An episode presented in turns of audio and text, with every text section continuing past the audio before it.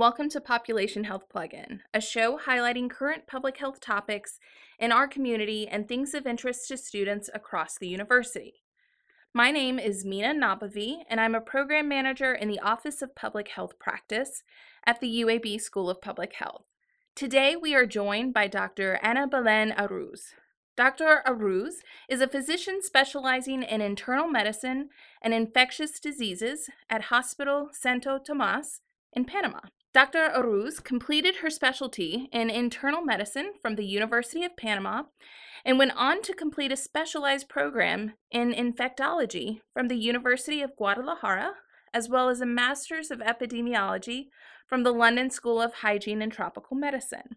Dr. Arauz completed an HIV research program through Brigham and Women's Hospital in Boston and has participated in research focusing on a variety of infectious diseases. A main focus of her research, though, has been on HIV and AIDS and how these can be addressed in populations, specifically women and in Panama. As discussed in an earlier podcast this year, students from UAB traveled to Panama this past May as part of a study abroad course to explore population health. And as a note to our listeners, I actually traveled to Panama with the students. While in Panama City, we were able to meet with Dr. Arauz and learn more about HIV/AIDS in Panama as well as tour Santo Tomas Hospital, which is the largest public hospital in the country of Panama. So, thank you so much for being here today, traveling to Birmingham, speaking at our seminar just a bit ago, and doing this podcast with me. Thank you for the invitation. Absolutely. So, to get us started, can you talk about HIV prevalence in Panama?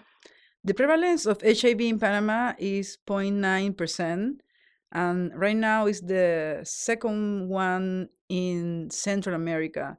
So we are very concerned about this high prevalence of HIV in our country. And are these rates highest in males or females or in specific age groups? Can you talk about that a bit? Yeah, um, we have more men affected than women. We have like 70% of the of people living with HIV are men. And we have these key populations that where the prevalence is even higher. For example, men who have sex with men, the prevalence maybe go up to 20% according to recent studies. And we are also concerned about transgender population where the prevalence can go up to even a 30% of the prevalence of HIV. And the age group, I know you talked about in the, that in the seminar of, of in what age range are you seeing HIV in the country? Yes. Last week, you can see in all the news in Panama that we are very concerned about adolescents and young population because at least 10% of new diagnoses are in people below 19 years old. And 60% of all the new diagnoses are in people less than 40 or 30 years old. So we are concerned about our young population and productive population. So, when we were in Panama this past May, um, visiting the health centers and the clinics, we heard a lot about prevention and vaccination programs. But what we didn't hear a lot about was the sex education programs. Are there sex education programs in schools, or can you talk about that a bit since you know the highest rates are seen in young adults? Right now, I am the president of the Society of Infectious Disease in Panama and we believe that our country needs a sex education law. In 2016, there were some efforts to pass a law, but was unsuccessful, especially because the, the communities and, and some religious group uh, were against it. So we hope that next year, now we have a new government, we hope that in the future we, we, we may pass this law because it's very necessary. We have private schools and public schools. And in private school, usually the students will get sex education. The problem is basically in in public schools where sometimes they, they, they will not talk about it at all. So passing a law is one thing, but then actually implementing it or putting into practice is a whole different. It's a, it's a whole different yeah. thing. Yes, right. definitely. So, in preparing for this podcast, um, I read about alarming rates of HIV in indigenous populations in Panama. Um, and in your seminar, you showed pictures. These areas are very rural and, and remote. kind of why are these rates increasing significantly in these populations?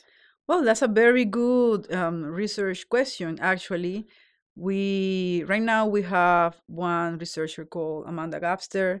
She is very committed to find the, the answer to these questions, but some of the theories around it are related to the early start of um, sex activities and the problems with migration of men to work for for example harvest um, in coffee farms not only in panama but also in, in costa rica and there is also a lot of alcohol um, abuse and sexual violence that all of these social and cultural problems may be related to this increase in hiv prevalence and mortality in these communities. Um, so, can you share some of the barriers to testing and, and treatment in Panama? There are some barriers. Definitely, stigma and, and discrimination is, is, is one of them. People rather prefer not, not to know their their HIV status, to do not have to face the problems of having to take medication and and maybe exposed to their um, workers to or, or, lose their job because of, of this diagnosis. The other barrier is that for actually for you to do the test, you need to go to a to a clinic or to a lab center because it needs to be done by a lab technician, a certified lab technician. There is not really availability of self-testing or, or point of care testing by by people that are not um, lab technicians. So I think those are some of the barriers. Now there is a law that may allow you to do these tests without being a lab technician in, in remote areas that these indigenous communities that we were talking about. But I think we need to do more to to test more people because in our first 90 we are like in a 77 percent so we are still far away from the from the goal of the first 90 for 2020 and so the stigma you talked about people traveling, even though there are places where they can get tested in their own city, but traveling across the country, so they're not recognized by their peers or or friends or, or other people so yeah you are right i have patients that may travel an hour or two hours or even three hours to avoid uh, taking care of their hiv in in their communities so yes that's uh, there is a lot of stigma and discrimination to work on in panama too. And because of that stigma you're seeing a lot of patients coming into your clinic with with aids. They're they're are they waiting a long time to get diagnosed? Yeah we have a 60% of, of late diagnosis and 40% of the of the naive patients are already in a aids stage of the disease and it's, it's very sad because um, i remember clearly that actually came very late. And, and at the end you think they are so depressed about the diagnosis and it looks like that like, like they prefer to die than to face the diagnosis in in our society. And then waiting so long it can lead to those opportunistic um, infections that you talked about tb and Definitely, we still have a lot of TB in Panama, and the problem is that TB is difficult to differentiate with histoplasmosis. That is also uh, a mycosis that is very prevalent in Panama, and we see these diseases in our day-to-day practice. So, during our visit this past May, you shared that the infectious disease unit at Santo Tomas only has around 20 beds, yet at that time, you had about 60 patients in the hospital. How do you manage with those lack of resources? It is very difficult, especially because we, we were talking about that tuberculosis is one of the most prevalent opportunistic diseases. So you can imagine that the patient that cannot get a, a bed in a, with the proper respiratory isolation, it may stay in the in the emergency room for more time than it's supposed to and there is also risk no? for um, tuberculosis for the for other patients right. and the healthcare personnel. So we try to diagnose them uh, fast and do priority uh, priority with patients with tuberculosis to try to put them in in respiratory isolation as soon as possible. But it's very it's very difficult as I introduced you, you know, you completed training outside of Panama, in Mexico, in the United States, in the United Kingdom, yet you came back to Panama to practice. Why?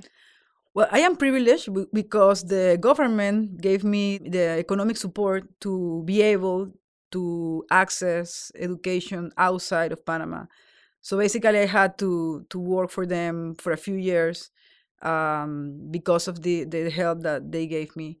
But at the end, I think it's very rewarding for for you to be born in a country and be able to contribute with the with the healthcare of your brothers and sisters and, and other Panamanians, and at the same time stay close to your family is is very important. Yes, and so kind of in wrapping up, you face a lot of challenges in Panama. How do you keep a positive attitude? What keeps you coming into work every day? It's funny because you asked me the same question when, when you came to Panama, and I think the answer is, is the same one. I try to stay positive, to focus in in what is is is changing, what we can do to help our patients, and now I have about nine years of practice of ID or infectious diseases in, in, in the in Hospital Santo Tomas. And I think Hospital Santo Tomas is, is a great environment for, for work. They allow you to grow up as a, as a professional. They allow you to do research. And you just need to be patient to focus on one, two, or three things that you think you can change may look for help, if not only in Panama, also outside. I've, I have found help and collaboration from, from UAB. And at the end, after three, four, or maybe five years, you may you may see the difference, and that's how you keep positive. So looking to the future. Yeah, looking to. and you are making a difference. So thank you. Thank you. Well, thank you so much for being here. This has certainly been informative for me, and I know it will be for our audience listening. Thank you very much. And thank you for listening. Please tune in next time for another episode of Population Health Plugin.